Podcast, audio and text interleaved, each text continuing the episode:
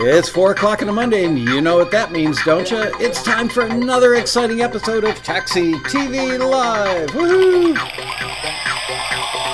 This week's episode is called Career-Killing Mistakes Musicians Should Avoid. Tough talking over the band. Hello, everybody. You know what? Bria, can you do me a favor, because you're better since they changed the interface? Can you come over here, please, and set up the... I didn't open up the chat room.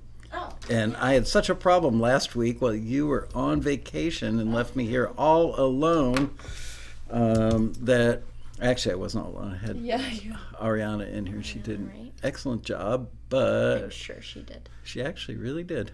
It was a pleasure having her here. Okay.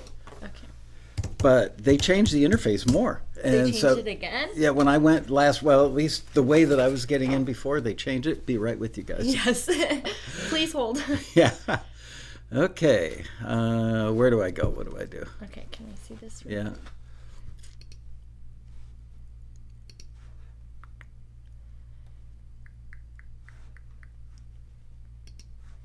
Videos. That's what I was looking for. Okay. We gotta write this down. Gotta write this down.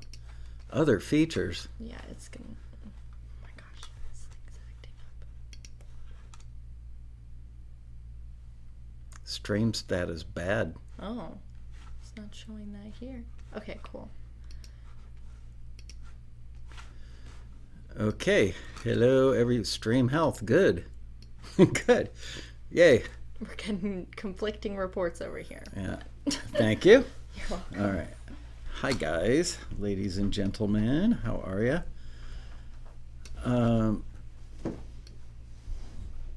So there we go. I'm up. It's up. Everything is good and rock and roll. Hello. So hope everybody had a great weekend. Hope all the dads had a great Father's Day out there. Nothing too exciting going on here. I'm glad to do this episode. I'm happy to do this episode. As I was putting together, and you know, we're doing career-killing mistakes musicians should avoid. As I was putting this together, I'm going, yeah, I've talked about some of this stuff before, but it's been a while. And you know what? Oh, there's that guy with the noisy car. It's easy to forget these things. So if I'm rehashing some of them, it's only to keep them fresh in your mind because it really matters. So I'm going to jump right in and not belabor the point. And the first thing, I'm supposed to remind you that on Thursday, July 11th at 7 p.m., we're doing the second... I hate that guy. I really, really hate that guy. We're doing the second Taxi... live showcase at Kulak's Woodshed in North Hollywood at 7 p.m. It's free, but the seating is very limited. It's a funky little venue that's just awesome. It feels like, as I've said on the show before, feels like your best friend's parents' basement where you hung out, played pool, and snuck his old man's beer when you were like in high school in the 70s, okay? Not that I ever did any of that stuff personally, but I've watched people do it. So the venue is really cool, and they have an amazing video broadcast system. So we're going to do the showcase live, and we're going to broadcast it live, and the video quality is excellent. Gotta say. So don't miss that Thursday, July 11th at 7 p.m. We will also be broadcasting it on this channel live on YouTube. So there you go. So for the rest of the information that I'm going to talk about today, you know, you can ignore this at your own peril because any one of these things could seriously hurt your career. Some of them are like career-ending mistakes, I think. And yet so many people just concentrate on their music. It's like, I don't want to say they're egotistical, but they're very self-centered, you know, and I understand that when you're an artist and you're creating stuff, you know, there is a certain amount of self-centric, I guess, vibe going on, but the world is not coming to you. You have to reach out to the world to make it in today's music industry, pretty much in any you know, like era of the music industry, but more so today. And there are a lot of great tools to do that with, and some of those tools also give you a chance to put your foot in your mouth. So let's start going through these things and see which ones apply and take notes. You're definitely going to want a notepad for this. So number one is not learning everything you can about the industry you want to be part of. Makes perfect sense, right? You want to be part of the industry, you got to know how it works. Got to read books, got to read blogs, watch videos, go to conferences, connect with people who are doing what you want to do but have been doing it successfully before you, so that you can either team up with them or mimic the same steps that they've taken. Thinking that your music is so special and so wonderful and so incredibly unique that somebody like a producer or a manager or an agent or a label executive is just going to magically swoop down from out of the sky and say, oh, I love your music, it's so good, here, let me do all this magical promotion and marketing for you, and I'll book shows and I'll reach out to record labels, I'm going to do all this stuff for you. Let's face it, the chances of that happening, not that great. It could happen, but it probably won't happen. And I've seen so many people I've known in the industry for so long that have been waiting 20, 30, 40 years for that magical person to show up and swoop down and just cradle them in their arms and take them off to, you know, a magical place where their career blossoms and they become the next Taylor Swift or Ed Sheeran, who knows. Wow, look at that, I'm turning green again. The lighting is weird today, gotta say. I look like Kermit the Frog. Anyway, so that's naive. You got to do it on your own. And in order to do that, look, if you were starting a hot dog stand or a shoe store or any other kind of business, because don't be fooled, this is a business, and you are a small business person. When you start creating music and marketing your music and you want to earn money from that, you become a small business person. So in any type of small business, you've got to understand what the lay of the land is before you jump in and do it, you know. Even if you're going to start a hot dog stand with a push cart, a tiny little, you know, like $10,000 startup, wouldn't you go online and read everything you could possibly read about other people that have had successful hot dog stands? I would. And then I would, of course, try all the different types of hot dogs. I got to say, it's too bad hot dogs are so unhealthy, because they sure are good. Oh, and I mentioned reading books. Look, I know reading is kind of a lost art. I generally read for about an hour every morning. And yeah, sometimes I have to force myself. Most of the books are business type books. Some of them are music books. They're definitely not novels. They are all books that are related to what I do here at Taxi every day. Occasionally I'll read a book about, you know, like personal investing or managing your money well, or maybe a book on travel or something like that. But, you know, the vast majority, probably 95, 98% of the books I read are either about business in general or about the music business specifically. And I think that if you want to be in the music business, you can even define the niche that you want to be in within the music business and read books about that. And I was reminded about that this weekend. I don't know why, but I got 3 emails this weekend, which doesn't sound like a lot, but I got 3 emails about a specific book this weekend. And that book is this book. Boy, now I'm really going to look like Kermit the Frog. Shortcuts to Songwriting for Film and TV by Robin Frederick. This book came out after Robin's initial book, her first book, which was a runaway bestseller, Shortcuts to Hit Songwriting. Ooh, this one makes my skin tone look better. I'm just going to hold this one up. Anyway, this book did not take off as fast. It sold well, but it didn't sell like crazy. And I think it's because a lot of people thought, well, if I can write songs well because I read the first book, then those songs will be good for film and TV. It's a different type of song that gets used in film and TV for the most part. Yes, if you're a major star with, you know, charted hits and everything, some of those rules don't apply. But for most of you watching Taxi TV, the rules do apply, because you're not famous. You're not going to elevate that movie by having your music in there, like, you know, Taylor Swift or Ed Sheeran or John Mayer or somebody that's well known and has a fan base. So because you're not a huge star yet, you need to write songs, and I'm talking songs, not instrumentals now, I'm talking songs. You need to write songs that are specifically tailored for film and TV licensing, and it's a whole different mindset. I personally think it's a little bit easier. So buy that book. It'll be the best $32 or $35, whatever it is, that you've ever spent. And yes, I am the publisher of the book, but I am also the kind of publisher that will give you 100% of your money back on that book. If you buy it and don't think the book was $35 worth of helpful, send me back the book in completely resellable form and I will refund your money. So there you go. The next thing I want to talk about, the next career-killing mistake that you should avoid, is thinking that your music is the most important thing in a TV show or a movie scene. I know it's hard. Again, this goes back to, you know, musicians, creative people in general, are kind of egocentrical or self-centric. So, and I get that. It goes with the territory. You've got to believe in yourself. But your music in the context of licensing and for film and television is not the most important thing the vast majority of times. Yes, there could be a scene where the song really carries the scene. The song is featured in the scene. Could be a montage, you know, at the end of an hour-long drama where they need the song to kind of carry to do what the script and the dialogue aren't doing, but the song completes the thought. So then it's important.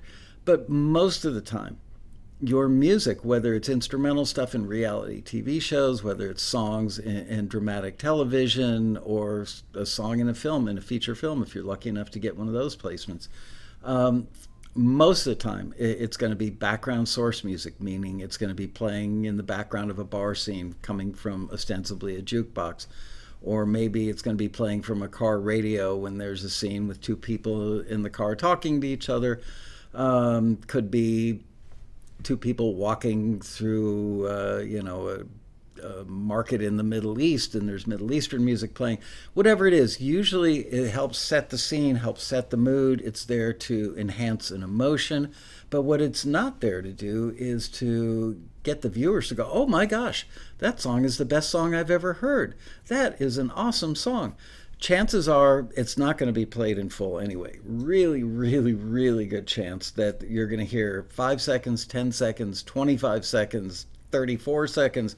It's not going to be a minute. It's not going to be 2 minutes. It's not going to be a full song, with very rare exceptions. And I'm talking really rare. So don't think, well, I'm going to be the exception, because you probably won't be. So that's it. Don't think of the music, even though it's the center of your universe. It's not the center of the universe for the person who's licensing it into a TV show or a film. And it certainly is not intended, nor should it be the center of the universe for the people watching that TV show or that film. There you go. Where's my pen? There it is. Okay, number 3. I know this one is really rudimentary. I've talked about it on dozens of Taxi TV episodes before. Not labeling your music or song files drives me crazy. I still, to this day, have people come up to me at the Taxi Road Rally, which is coming up November 7th through the 11th here in Los Angeles. I have people that come up to me and hand me thumb drives. I'll get 3 or 4 of those a day at the Road Rally. Michael, can you check out this new music I made? Or can you check out this new album I did? I'm really proud of it. And they hand me a thumb drive, and I would say probably 80% of the thumb drives I get don't have anything on the outside of them. Admittedly, they're small, but you know what? Buy one of these dudes. The little fine point Sharpies, they work great. Yeah, there you go. Now you can see the point. These things work great for writing in small areas on thumb drives. So what should you have on there? What kind of labeling should you have? Absolutely your name and your phone number and your email address. Because what if somebody hears your music and they love it and they want to contact you? And they can't. I know that sounds idiotic, and you're all going, who would be dumb enough to do that? But I get calls from panelists at the Road Rally, one of whom is a great friend of mine and a great friend of all Taxi members, a gentleman named Michael Lloyd, who's been on the show, and you've seen him at the Road Rally. He's produced, I think, over 100 gold and platinum records during his career. People give him music, and he is kind enough that he actually listens to everything people give him after the Road Rally. And he will call me from his car, sitting on the 405, stuck in traffic, listening to music, and he'll call up and go, I just heard something amazing. And I have no idea who gave it to me. True story.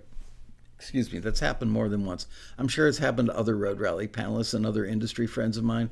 He can't be the only one. He's just the only one that picks up the phone and calls me when it happens. So what else do you need to be on? Have on a thumb drive? You know, some people still hand out CDs. So what's the information? Your name, the song title, your email address, your phone number, and if you're really good, you'll enter stuff in your metadata file in the info section of iTunes is one way to do it, and indicate if you're the sole writer on it, if you have a writing partner or partners, collaborators, co-writers, you need to name who they are, what percentage of the publishing splits they have. You've all heard the phrase metadata, right? Kind of rolls off the tongue. If you want to be really good about it, you could write one stop, meaning that you control both sides. You control the composition, or the copyright of the composition, as well as controlling the master recording. That means you've got both sides, and that means that it's one stop, meaning that somebody in the industry could license it by going to one place, one stop to get it. And if you're really, really, really good, put your PRO, Performing Rights Organization, information on there. Because all those things not only make it easier for people in the industry to do business with you and license your music, it also sends a message to them that you're a professional, that you kind of know the ropes, and you're not going to be problematic to work with, because most of them work at a really, really fast pace. They're on deadlines. I know it doesn't seem like being a music supervisor would be a stressful job, like you just get to sit around with your feet up on the desk and listen to music all the time. Not true. They're having negotiations that are going south. They're having finicky directors or executive producers to deal with. There are all kinds of things that are not meeting deadlines or trying to meet deadlines. So the last thing they need is to do business with, because you are not the only person whose music they're going to use in a show. They need to work with people. They want to work with people who make their job easy. That's one of the biggest secrets of the music industry, or the best piece of advice I can give you, is make the job of the person you're trying to do business with easy. They will love you for it. Okay, number 4. Submitting music that's already been published and sending it in to other publishers. I know you're sitting there going, what? What the heck did he just say? I just got a call about 2 weeks ago from a music library owner, a publisher, who we all really like, and many of our Taxi members really like this person. And the publisher said to me, you're not going to believe what I just got. I said, okay, what did you just get? Like a new cat, a poodle, what? And she said, I just got a song sent to me from Taxi that I already published. So the musician who got a deal with this music library owner and signed an exclusive deal, was still submitting the song to listings through Taxi. And one of the even though you can't do that, once it's committed to a publisher, you don't try and get it another publishing deal, certainly not if you're smart and ethical. And this person submitted it to Taxi, and it made it through the screener again and went to that music library. And this lady called me up. She's like, what is going on with these people? She was just absolutely befuddled. Now, I'm sure she reached out to the Taxi member, the musician, directly and said, what the heck are you doing? Maybe they did it trying to sneak one through, which would be really dumb because sooner or later that would catch up with them, and that would definitely be a career-killing mistake. Or maybe they just didn't know better because they don't understand publishing, which relates back to the first topic in today's show, which is learn everything you can about the industry you want to be a part of. And the third thing is they're just plain, or third possibility is maybe they're just plain dopey and they forgot that they signed a publishing deal with that song.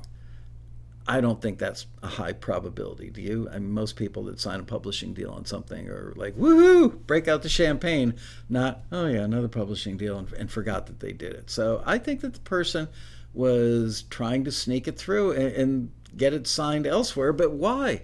This way you're going to have two publishers that will never work with you again, and your name is going to be, even though there is no official blacklist, people have asked me about that before, there's no official blacklist in the industry, but there is an unofficial blacklist of people. You know, it's a small industry. There are not that many music library owners. I mean, you know, there are probably hundreds, if not a few thousand of them out there, but the ones that really matter, many of them tend to be based in Los Angeles. They run into each other at events. Some of the libraries talk to each other. Library owners talk to each other. If they don't have something and they need something for a pitch, they might reach out to another library owner that they think probably has that type of music and say, hey, I don't have anything. Do you have something? I'd like to pitch your thing to this opportunity that I've got, and we'll split the money. Okay. So they talk to each other, and if one or two of them know about somebody that they've worked with, meaning this person that resubmitted music that was already signed to an exclusive deal, they're going to bring that up, and that person's name is going to get mentioned, and sooner or later, if that person's music makes it to the hands of yet another music library owner, oh yeah, oh, was that the person that David was talking to me about at that event? You know, it might be. Let me pick up the phone and call. Oh, that was the guy. Uh-huh. So not a good idea. Definitely a career-killing mistake. Got that covered. Okay, moving on. I believe this is number 6 on my list. Creating music that showcases a career-killing mistake. Creating music that showcases your talent instead of creating music that solves a problem for the music supervisor or editor. Most of the time, especially in TV music licensing, they aren't looking for the best musician or the best composer or the best producer or even the best songwriter. I know that seems anathema to everything that you've probably learned along the way, but they really, really, really aren't looking for somebody who's got amazing musical chops or great production chops. You have to have, you know, some modicum of talent and ability. But more importantly, what they're looking for is material that helps move a scene along. Does it work with the picture? Does it work with the mood? Does it work with the emotion? Does it keep the scene moving in a forward direction? That's what they're looking for. So they don't want to take a piece of music. Let's put it this way. If they had two pieces of music and one of them is kind of a B+ recording of a B+ song, but topically and emotionally and kind of groove and feel and vibely, it really works in the scene. And then they go, okay, well, I'm going to hang on to that one. It's a possibility. And then the next thing they listen to is spectacular. It's like the best songwriting of all time. The vocal delivery is magnificent. The engineering is as good as it gets. The production is spectacular. But for whatever reason, it just doesn't fit the scene. It doesn't do anything to help the scene. It's a great piece of music. Nobody would deny that the second one is better than the first one. Second one's an A+, first one they heard was a B+. But the B+ worked better in the scene. That's the one they're going to go with every time. Every time, 100% of the time. Ask any music supervisor that question. They will all give you the same answer. So, again, it's got to be decent. It's got to be pretty darn good, but they are not looking for spectacular. It would be great if it were spectacular and the best engineer, the best songwriting, and all that other stuff. and worked well with the emotion and the vibe, you know, and moving the scene along, all that stuff. But again, given the choice of picking something that is pretty darn good and B+y or A-y, and it really works well and helps the scene versus something that's A+ on every level and doesn't help the scene, they're going with the B+ or the A-. Number 7, creating music that doesn't support or enhance an emotion. So I've told this story before. I'm going to repeat it again. Bria, can you make it a little cooler in here, please? I started my career when I was 19 years old at a place called Criteria Studios in Miami, Florida. And when I started working there, the Bee Gees were there recording. They just finished up Jive Talkin', the record that had Jive Talkin' on it. And then about 6 or 8 months later, they came back and they were working on the Saturday Night Fever stuff, I believe. The Eagles were there recording One of These Nights. Eric Clapton was there doing I Shot the Sheriff. So it was an A-list facility. I was very, very fortunate to get a job there. I kept my mouth shut, my eyes, my ears open, and rarely was I allowed to, or rarely did I have the guts to speak to anybody who was famous. You know, kind of assistant engineers were meant to be seen and not heard from. But Barry Gibb, the eldest brother of the Bee Gees, of the three brothers Gibb who were in the Bee Gees, was an exceptionally nice guy. He's actually the only brothers Gibb that's still alive, I believe. Anyway, Barry was a super nice guy. He literally kind of emanated friendliness and goodness and just being a gentleman's gentleman. Also pretty funny if I remember correctly, and super handsome. Man, that dude was good looking. So he was the whole package. So he was walking through the lobby. It was late one night, like 11:30, 12 o'clock. Nobody around. And he walked through the lobby and he acknowledged me. He'd seen me around now for like a month, you know. And he goes, "Hey, how you doing?" I go, "Great, man. Can I ask you a question? What makes a song a great song?" And he just stopped dead in his tracks. You know, we were kind of walking by each other, but he stopped dead in his tracks and kind of looked over at me and he goes, "Emotion, mate. Like, don't you know?" I think he thought because I was actually working in this highly professional environment that I already knew this, but I didn't. Emotion.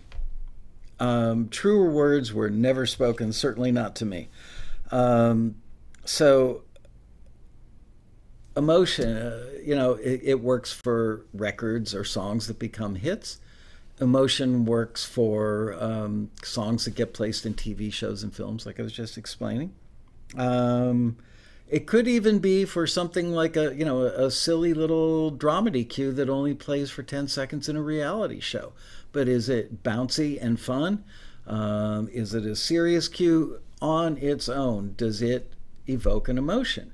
And placed in a scene where they're trying to enhance that emotion, does it work? So Barry Gibb was right. Emotion, that's the key to everything. You know, technical chops are great.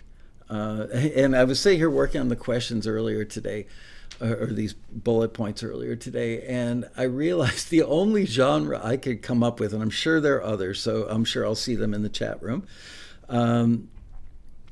The only genre of music I could think of where emotion probably doesn't matter, and please don't send emails because I know somebody's going to disagree with me on this, is prog rock.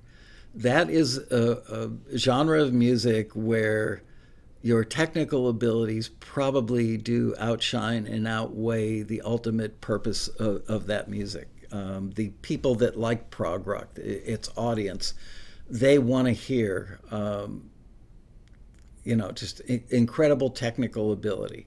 So, but I also did have the thought as I was jotting that down that I can think of some prog rock that I heard where it evoked an emotion from me.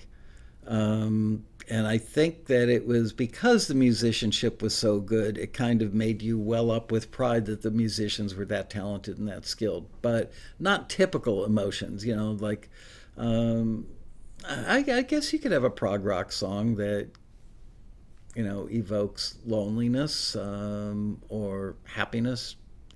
But most of the time, I would say, certainly in the context of records, that the audience, the people that listen to prog rock, aren't looking for emotion as much as they're looking for, you know, Steve Vai's guitar chops. The chat room is just sitting here still. Am I that good or is it broken? I don't think I've ever seen the chat room be stopped like it is at the moment. So I'm going to type something in and see if it works. It's moving for me. So. It's not moving for me. Okay. So that's weird, huh? Because I would love to know what they're saying in the chat room in case anybody has a question.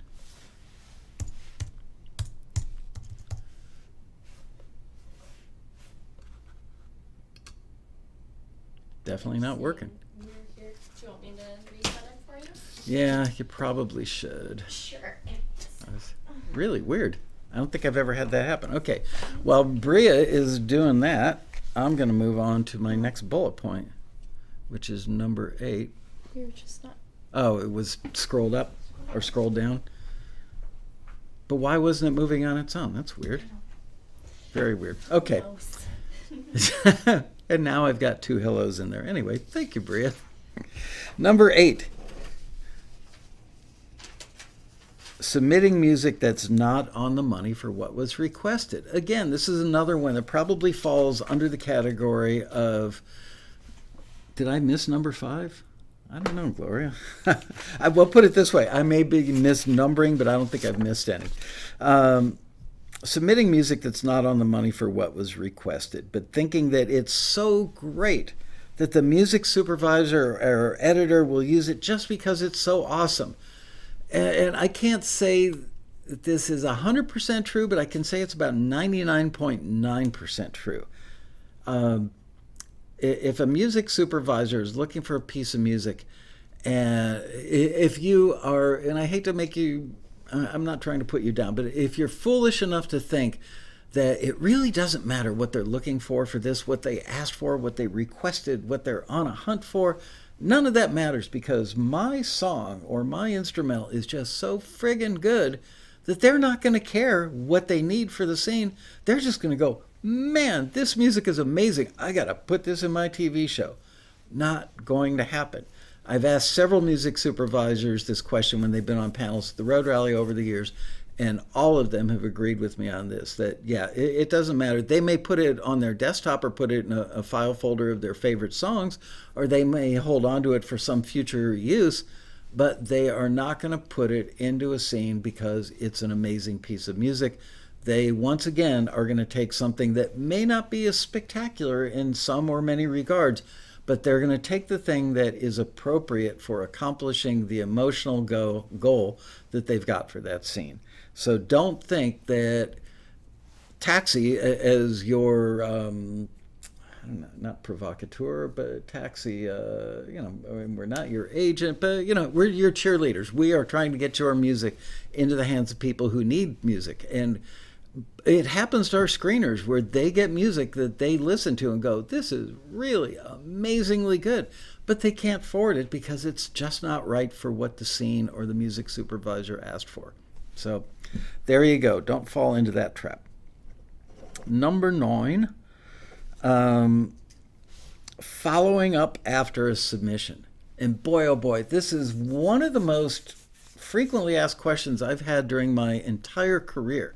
And I've been in this industry for a very, very long time. And I've been running Taxi for 27 years. I've had this question literally thousands of times. When should I follow up and how should I follow up?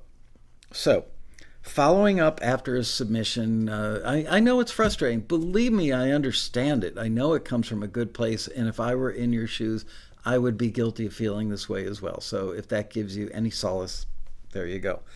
You make a submission to Taxi and you find out you've been forwarded. Back in the olden days, we used to tell you which company you were forwarded to. Then Google made it so easy for people to get the contact information of these companies and individuals. And we had one bad incident in particular that cost us a relationship with arguably the top music supervisor in the industry back then. Frankly, I don't even know if she's still in the industry. I never see her name anymore. But we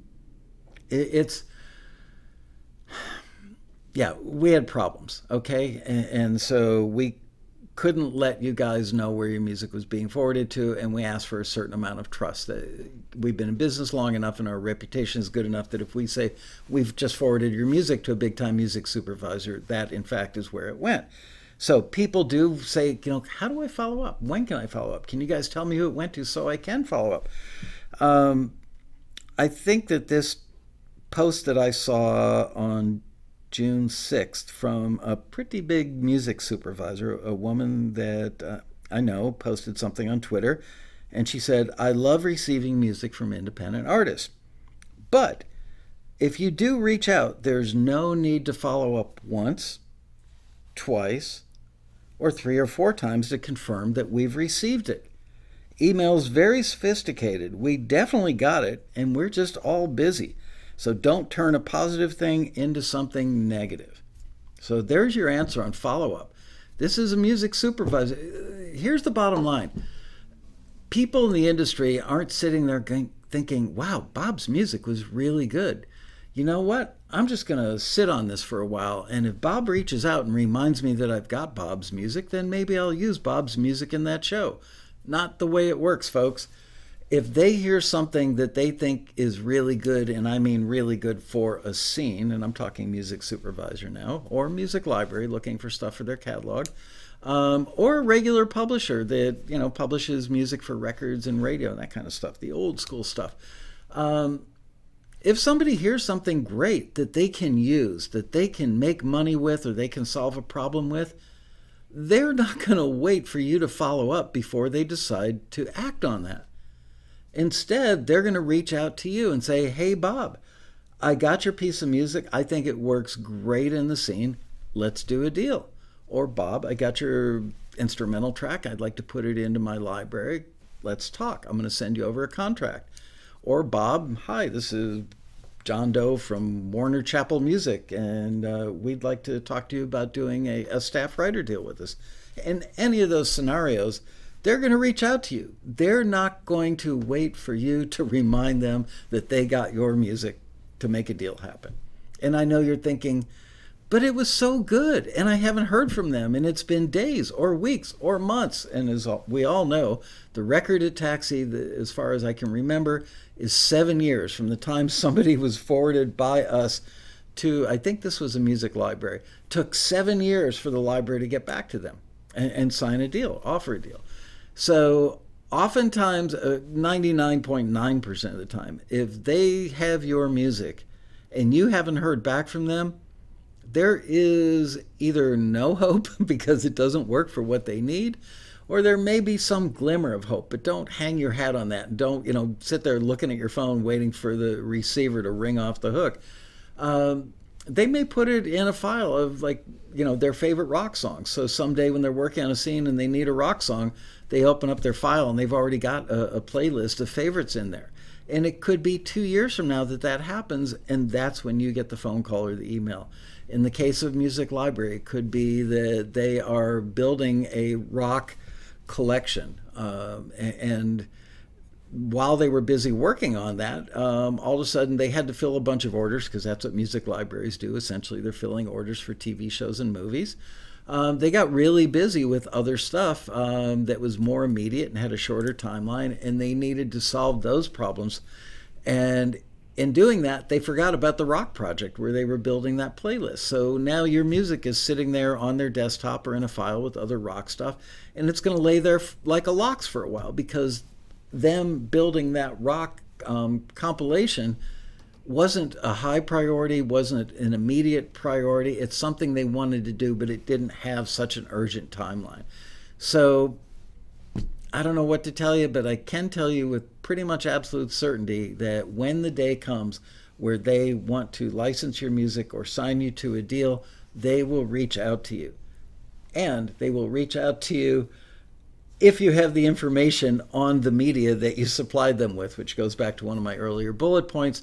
if they don't have your phone number and you and your name or your email address and the song title, and you don't have it in the metadata, because let's say that you wrote it on the sleeve of a CD, but you didn't write it on the CD itself.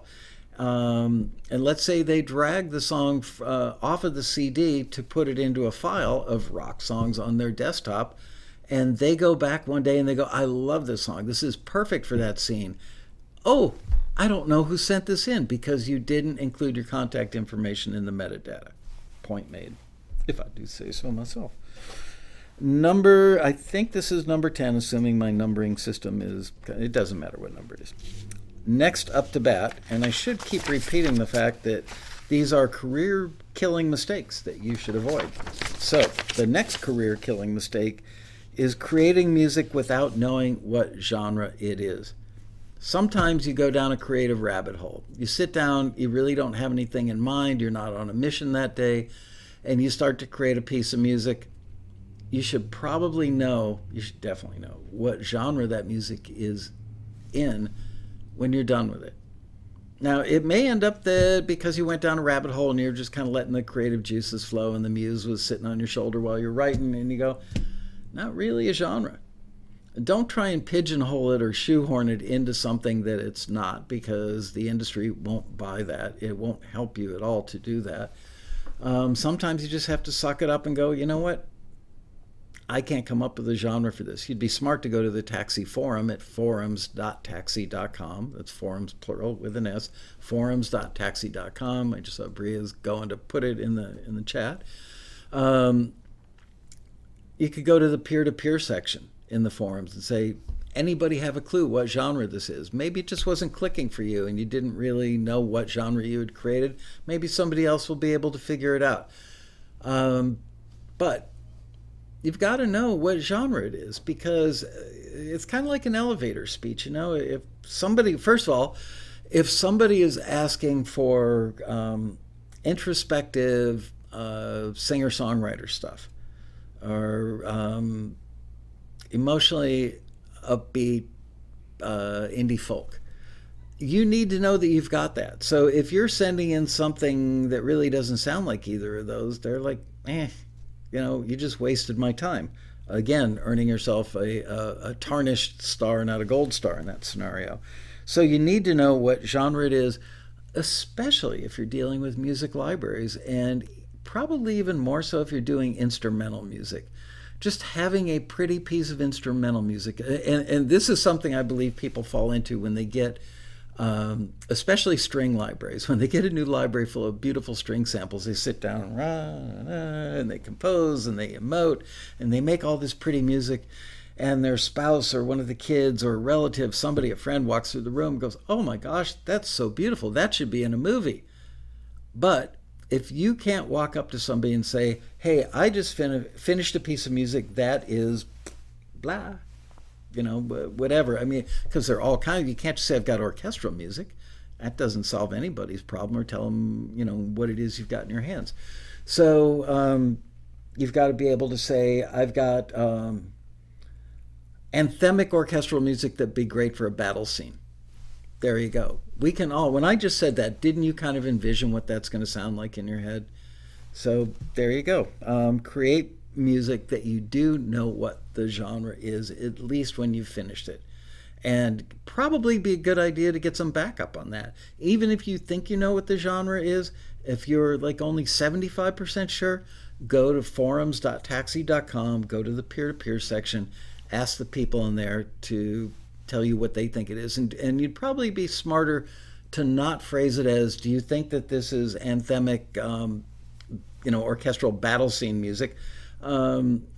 Ask them, what genre do you think this is, and what type of scenes might it be good for? Okay, so there you go. Get free input from people in the know. Okay, next career-killing mistake. I don't think I've ever discussed this one on the show. If I have, I've forgotten.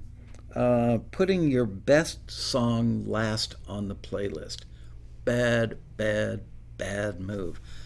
I'm guilty of this. I have done this back when I was still a studio rat, and maybe 3, 4, 5 times a year I would work with unknown, unsigned artists. and helped them try to get a record deal. And when I was involved in the pitching process, or you know, the order of what stuff should be on the list and when, for the purpose of pitching it, I was a believer. I probably heard Berry Gordy of Motown fame saying, "Leave 'em wanting more." And somehow that influenced me into thinking that you should put your best song last, because that's the last thing they would hear, and that's the one that you want them, you know, kind of like the sealing it with a kiss, as it were. That's the impression that you want them to depart with. Oh, that's really good. But you know what? If your best thing isn't first, they're not going to listen to number 2, 3, 4, and 5. It's that simple. You've got to impress them right out of the gate. So maybe put your second best piece of music at the end of the list. I don't even know if that's a good idea, frankly. And you know what? This could be a career-killing move, because if they don't get to your best piece of music, that's it. It's over. There is no record deal offered. There is no publishing deal offered. They're not going to listen to the rest of the stuff and offer you some slots in their music library. So there you go. Do not put your best stuff last. I think I need a swig of this, which is Rockstar. I don't even know. It's just called Rockstar Sugar Free. A word from our sponsor. I'm thirsty. Ah, delicious. Okay. Next one, trash talking people in the industry. This is a small business. Excuse me. People do talk to each other. Birds of feather do hang together. I think a lot of music library owners know each other. I think a lot of composers know each other. I think definitely a lot of music supervisors know each other. And a lot of music supervisors know library owners and know composers and blah, blah, blah. It's all interconnected.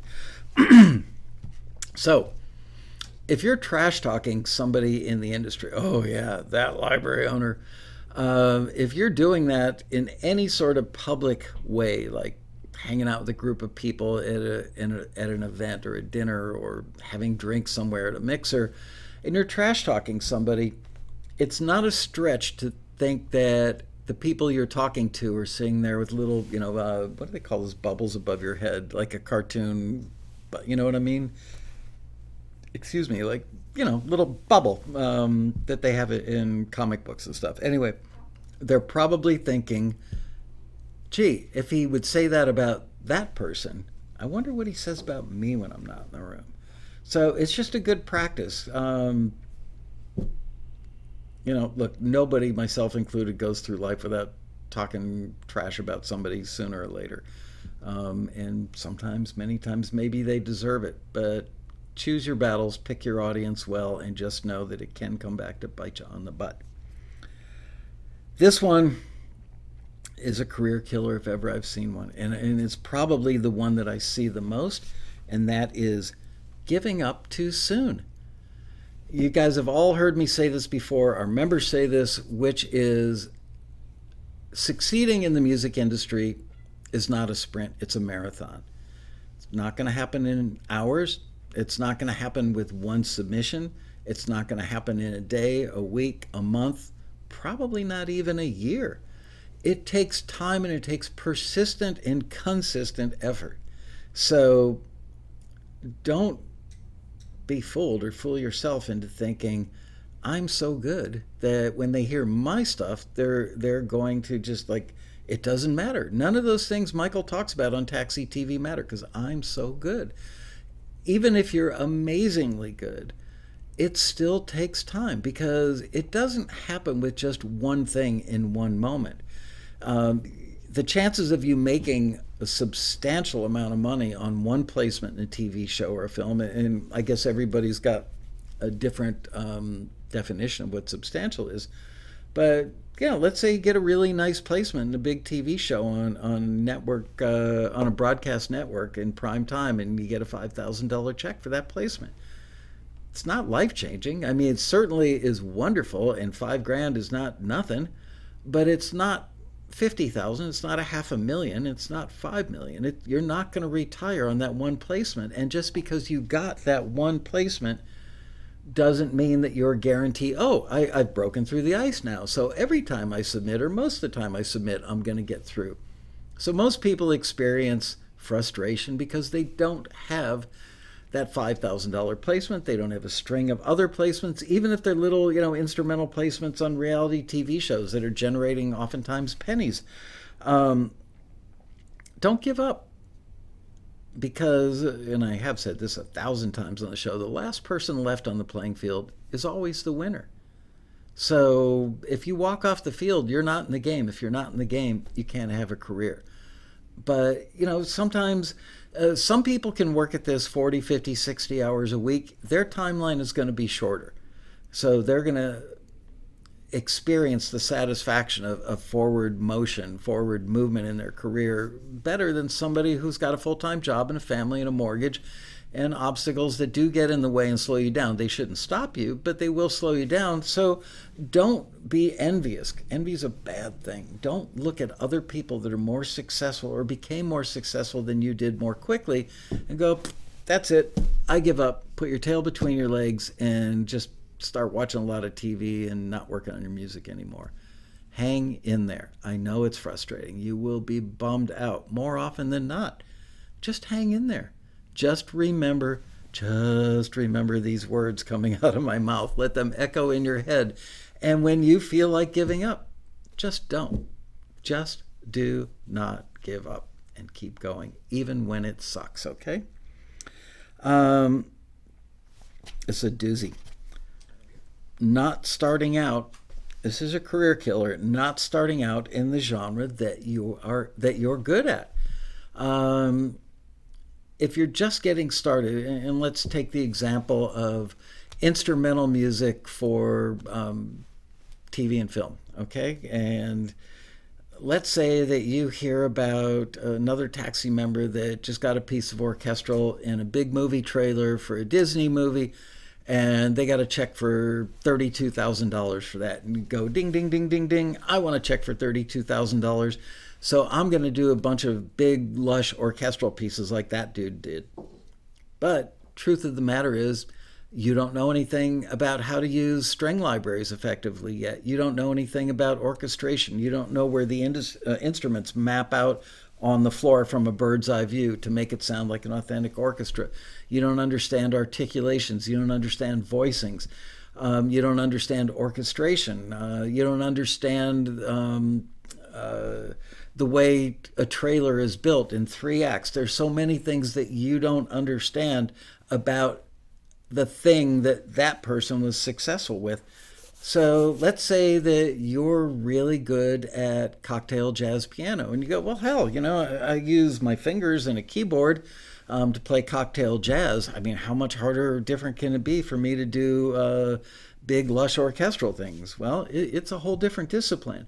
Why not start out just being the best cocktail jazz pianist? Which, by the way, if I were a composer and keyboard was my thing, I highly recommend that genre. Solo piano, cocktail jazz stuff gets used a lot. While it may not be glamorous, it's easy to crank out quite a bit of it. You can use the same chord progressions, and just by merely, coming up with some alternate voicings, and alternate tempos and a light melody, not a big full melody under it, you can change the mood. So you could have romantic cocktail jazz. You could have bluesy cocktail jazz. You could have celebratory cocktail jazz. You can do a lot with that genre, and it's a really good way to get your foot in the door. It may not be the most often used genre, but it's consistent over time, and generally speaking, the music that's created for it, it's kind of evergreen. The definition of what cocktail jazz sounds like, probably, cocktail jazz background music in 1976 would not be that different from 1980 and 1992 and 2005 and 2019. It's still cocktail solo piano music. And I recommend that you drink a martini while you're making it. So start out by not starting out in the genre that you are best at. You have set yourself up for bigger obstacles and probably failure, and you're going to give up, put your tail between your legs, go home and call it a day. Whereas if you start out with something that you're already good at, you're probably likely to get positive feedback earlier in the game. And boy, oh boy, I've seen this with taxi members for just countless times. The minute they get their first piece of music signed, the minute they get their first placement, anything that gives them positive reinforcement really sets them up for success down the road. So there you go. Start out at something that you're good at. And then once you've mastered that, once you've learned how to deal with a music library owner, how to meet deadlines, how to create different moods within a genre, once you've mastered those things, then you can take those things that are in that skill set and apply it to bigger challenges. Okay, so there you go. Number, I don't even know what number this is. Not meeting deadlines. Boy, oh boy, if you could be a fly on the shoulder, is that what they say? Fly on the shoulder? It sounds like a fly on the wall. Fly on the wall, thank you. A fly on the wall when deadlines hit right here at Taxi World headquarters. Especially, it's almost invariably the deadlines for the big money listings, you know, like listings like, you know, the $180,000 commercial or the $25,000 trailer. People want those so badly, and I totally get it. But it's astonishing. If we get, you know, 220 submissions for something like that, there will probably be 20 people that will email us or call. It's the one time they use the telephone is the call. If the deadline is, let's say, noon on Wednesday, at 12:01 p.m. on Wednesday, we start getting calls and emails from people. I mean, it's just like high school. The dog ate my homework. My wife's car battery died. I had to go get her, and I couldn't make the submission on time. I had to go to the doctor. Just a million excuses. But you know what? The industry doesn't work that way, especially when you get to the upper echelons, when you're dealing directly with music supervisors. They don't care that the dog ate your homework. They don't care that the battery in your spouse's car died. What they care about is meeting their deadline and solving their problem. And if you are a party to that, you better damn well be on board with their deadline, because if you blow it, they won't work with you again. They want people who make their life easier. They want people they can rely on. They, I think the word frictionless, which was Bill Gates kind of coined that phrase back in the day. Frictionless means something that happens easily, doing, you know, a frictionless business. Like right now, our submission process online at Taxi is not frictionless. We're working to make it frictionless. So you want to make a music supervisor's life better. You want to be their go-to person, because it is frictionless to work with you. When they tell you that they need cocktail jazz for this scene and they need it by 12 o'clock on Wednesday, if you could get it to them 2 or 3 hours after they make that phone call or send you that email, you're a rock star in their world. And you probably won't be the only person they're reaching out to, because most music supervisors kind of have a preferred list of vendors, if you will, and a lot of them have broken it out by genre. So let's say that the music supervisor knows 32 people that they really like for cocktail jazz. My guess is the person who gets it over their doorstep first stands the best chance of getting it used. Obviously, it's got to meet the criteria of the scene. It's got to work with picture. But being first can be a plus. So you definitely don't want to be late. Sending them something 5 minutes after the deadline, first of all, you've probably blown it already because somebody else got in there before you. But you've definitely blown it by getting it there after the fact. And you've earned a rusty star for any future work. Next one, this is a career killer, making excuses for not getting started or sticking with it. I didn't pull it out for the show because I've probably read it on Taxi TV 20 times over the years. I've got a list of excuses that I have personally gotten from people over the years, and every time I get one, I just keep adding it to this ever-growing list. nobody wants to hear an excuse. It's not high school, and it's not your high school teacher. It's the real world. It's a business, and it's a world in which you have to act like a professional. So you have to start something to make it happen, and you got to stick with it to make it happen. And no amount of excuses is going to solve that problem for you. And if you don't solve problems for other people in the industry, you don't have a career. Next on the list, having a defeatist attitude and blaming everybody else for your lack of success. It's really easy to see this in other people. I think that it's somewhat difficult, if not entirely difficult, for people to see this in themselves. But, you know, having that little voice in your head that says, I'll never be as good as that other person. I don't have a good enough studio. They live in LA and get to meet all the right people all the time at fabulous Hollywood parties. Not true. I live in Ohio. That taxi screener hates me. That music library owner hates me. That music supervisor wouldn't know great music if it jumped up and bit him on the butt. Those are excuses. That's a defeatist attitude. And I've got to say, almost entirely to the person of Taxi's most successful members, and I think I know many, if not most, or maybe even all of them, none of them have that attitude. They may have a moment or two where they have self-doubt, or they blamed a circumstance, or they blamed somebody else, maybe a moment. But overall, they are overwhelmingly positive people with a can-do attitude, and it's extremely rare that I can imagine any of them pulling an excuse out of their pocket. So if you want to kill your career, rely on excuses and stay right where you're at. If you want to have a career that eventually flourishes, have a positive can-do attitude. Next up, not titling your music well. I've talked about this ad infinitum on many, many episodes, so I'm not going to belabor the point. I'm merely going to say that if an editor working on a reality show has a scene where two people are on a beach at a beautiful sunny resort, let's make it an all-inclusive resort.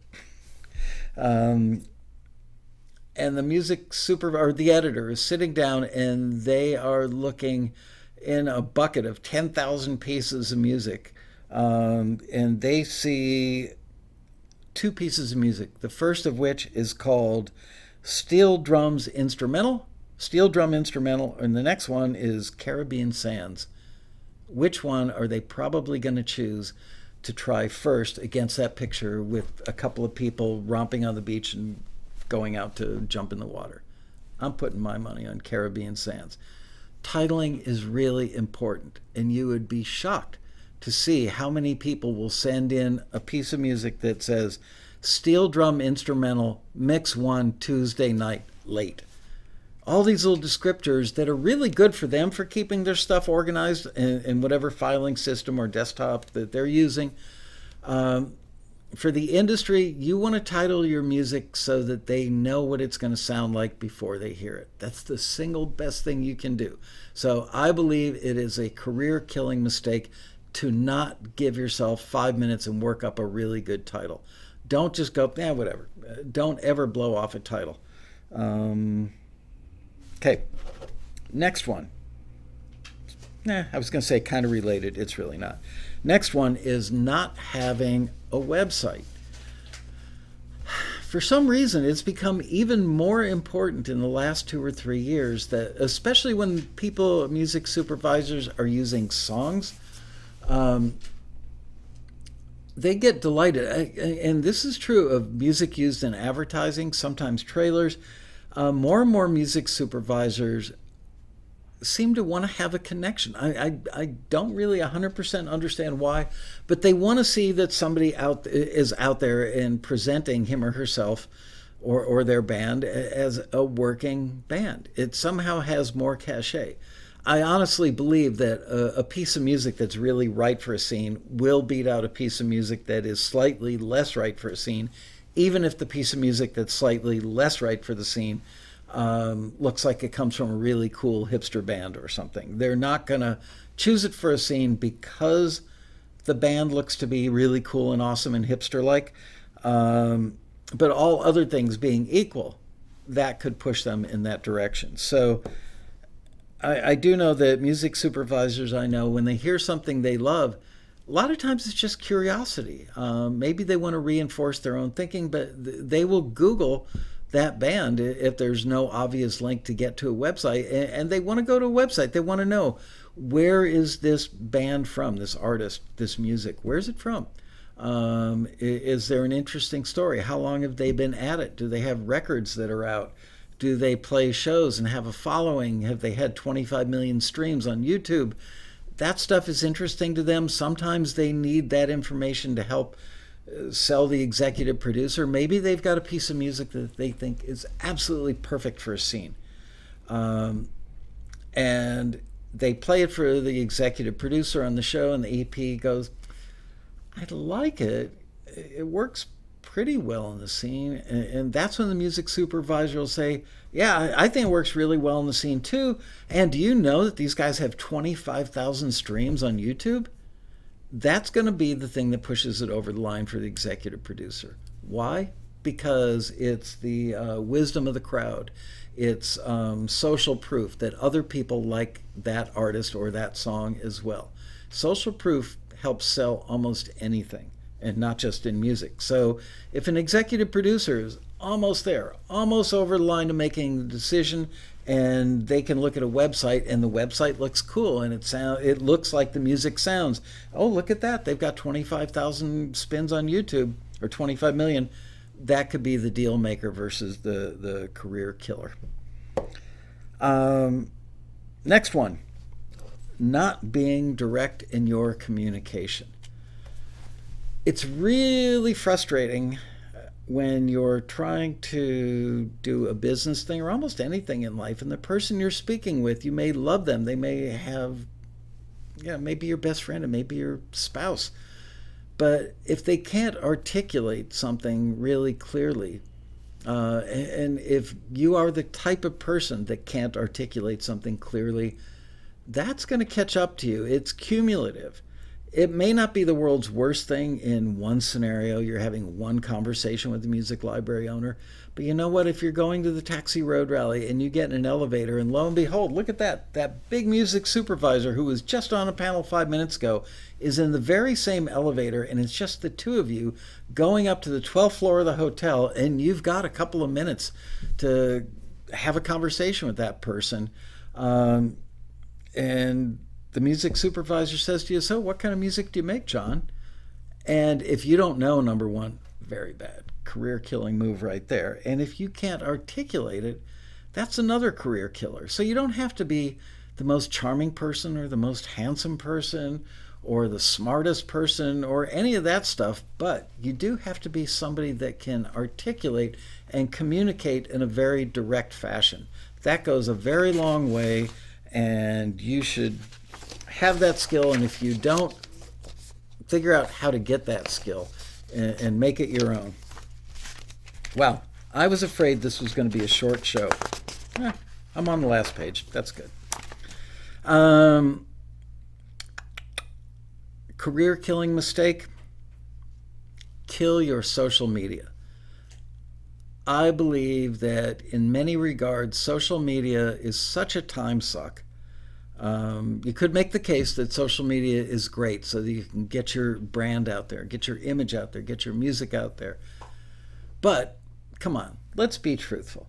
Can you go on Facebook and just see, what's going on with your account, with your status, with your music, or how many people are downloading a song or watching the video or reading your post, and then not look at everything else about your cousin? Oh, look at that. Cousin Ella just got herself a new beagle. Oh, it's so cute. Hi, Ella. Love your new beagle.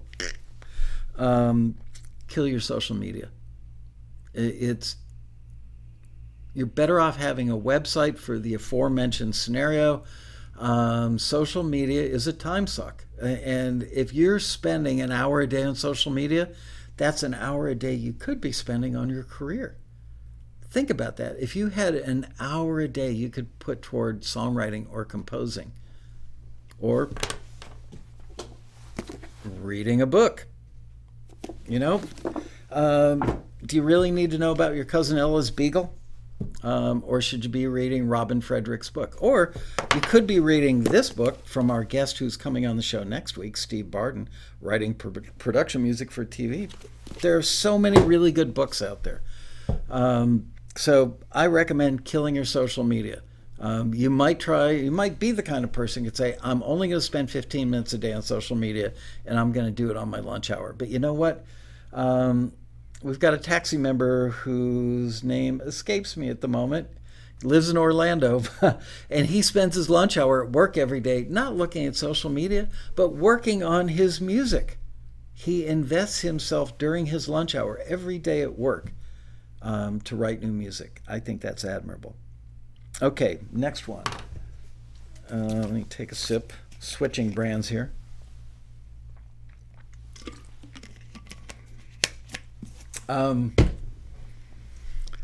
Career-killing mistake. Negotiating like a rock star when you aren't one. Man, oh man, oh man. I don't know what makes people do this, but maybe it's because they believe in themselves so strongly, but when they're finally presented a deal, typically from a music library, and typically, most music libraries take 100% of the publisher's share. You keep 100% of the writer's share. So you end up, it's a 50-50 deal. You end up with half the marbles, okay? But it's fairly common that people who are neophytes get a phone call or an email from somebody and they say, excuse me. No, they don't say excuse me, and they don't burp in your face. They say, I would like to sign you to a deal. I'm going to send you over our contract. And it's a contract that they send out to everybody. It's not like they hire a lawyer to draft up a contract that is individualized just for you. They can't do that with a music library because they could have 5, 10, 20,000 composers in the catalog. So they can't create a new contract for every person. It would be cost prohibitive. And they don't have the wherewithal to remember the terms and conditions of every individualized contract. So they send out a standardized contract, and you go, hell no, I'm not signing that thing. I'm not giving up any of my publishing. And you start negotiating like you're a rock star. They're going to be done with you. That conversation's going to be over very quickly. And instead of you getting your foot in the door with that company, getting your foot in the door industry-wise, and maybe even industry-wide, you've killed it. Right then and there. Is that instrumental cue so important that you can't give up half of the publishing to incent them to go out and work it? Why else would they want to do it if they're not going to make any money? So don't negotiate like you're a rock star. Yeah, if you're, if you're Taylor Swift and your record deal is up for renewal, you can negotiate like a rock star, but you can't. Unless, Taylor, are you watching the show? I have heard a rumor that Taylor Swift is a regular Taxi TV watcher. So if you see somebody in the chat room just using the initials TS, it might be her. Anyway, in all seriousness, don't negotiate like a rock star if you're not one, okay? Next, don't put your music into just any old music library. I know it's emotionally satisfying to be able to say, I just signed a publishing deal. My music is published. My publisher. All those things sound wonderful, make you feel really good. But you know what? There are libraries and there are libraries and there are libraries. And I gotta say, it does hurt me a little bit. I feel a little twinge of pain when I see somewhere online where somebody says, yeah, I just signed this thing with the library. Do you believe Taxi rejected it? Well, first of all, they probably forgot to mention some stuff, like it's not the same version they submitted to Taxi that was rejected. And they took the advice of the Taxi A&R person and actually incorporated that advice and made a new version. And that's the version that got picked up by some other library that they submitted to on their own. So they don't mention those things. They also don't mention the fact that the reason they were rejected by Taxi is because they submitted an indie folk piece for a singer-songwriter listing, and it was so obviously indie folk and not singer-songwriter that the screener went, it's not the right genre. I can't afford it because they're not looking for that genre right now. They're looking for that other one. So then they take that piece of music and they send it out to 50 libraries on their own, and one of the libraries picks it up and signs it, and they go, well, you know, Taxi, you guys didn't forward it, but I got it signed on my own. Well, okay. You got it signed by one of the 50 people you sent it to that was generically willing to take almost anything, and their quality bar is pretty low. So while the Taxi library may have been a high quality bar library, and the library you just got it in was a low quality bar library that will sign almost anything that sounds remotely like music, because why not? Didn't cost them anything to, you know, they sent out a standardized contract. It's not like they had to spend $5,000 to sign that one little instrumental cue. So my advice, if you don't want to kill your career, is be, what's the word I'm looking for? Not judicious, but be particular. Don't just put your music in any old library. Put it in libraries that, first of all, have a track record for getting that kind of music used. You could probably get it into one of those lower tier libraries, and maybe someday it will get used. I'm not saying that it never will, but the odds go down. Let's say you're doing, let's go back to solo cocktail jazz piano pieces again. I would invest my time finding out which libraries have a good track record of that, getting that kind of stuff placed. If you're pitching it to a library that gets a lot of stuff in trailers, chances are most of the music is going to be pretty lush orchestral stuff, maybe even big bombastic orchestral stuff. I would say that there probably aren't a lot of solo cocktail jazz piano pieces in a lot of trailers, so that might not be the best library for you.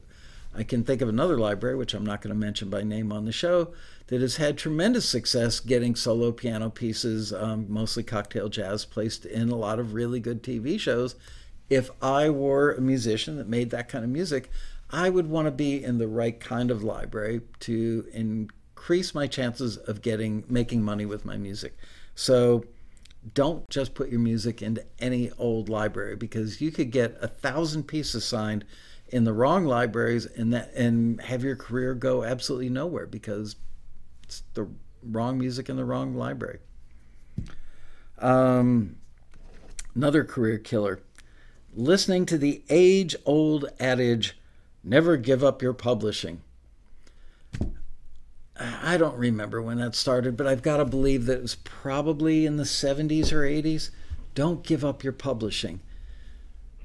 Well, I know a lot of people that own 100% of their publishing and they make no money whatsoever. I would rather make 50% of something than 100% of nothing. Enough said. So if you are going to hold a hard line at, I'm never giving up my publishing, you've killed your career right then and there. Next bullet point, not being fully forthcoming when signing deals. That is a career killer, and here's how. Oops, I forgot to mention that other writer when I signed this deal. Oops, I didn't get a work for hire from the vocalist. And then you sweep those things under the rug. Maybe you just forgot. Maybe it's somewhat innocent. Maybe it's a little bit sneaky. Figure, you know what? I can't remember that vocalist's name, and she sang on this like 25 years ago. She'll never know that I signed this deal.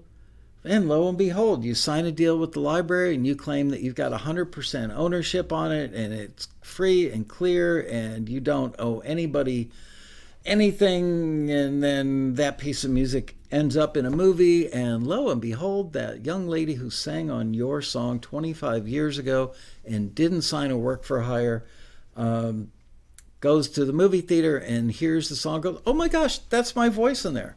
And that person comes out of the woodwork.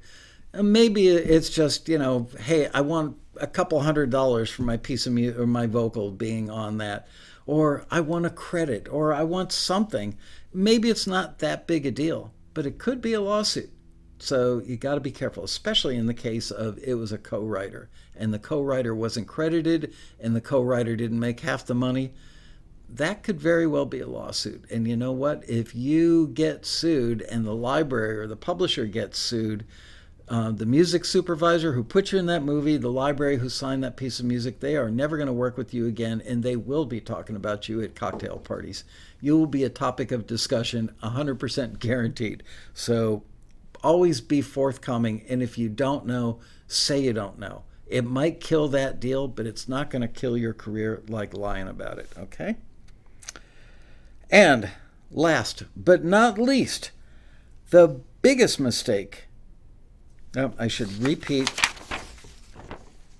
the career-killing mistake that you should avoid. The single biggest career-killing mistake is not visualizing what you want to accomplish and then developing a plan on how you're going to accomplish it.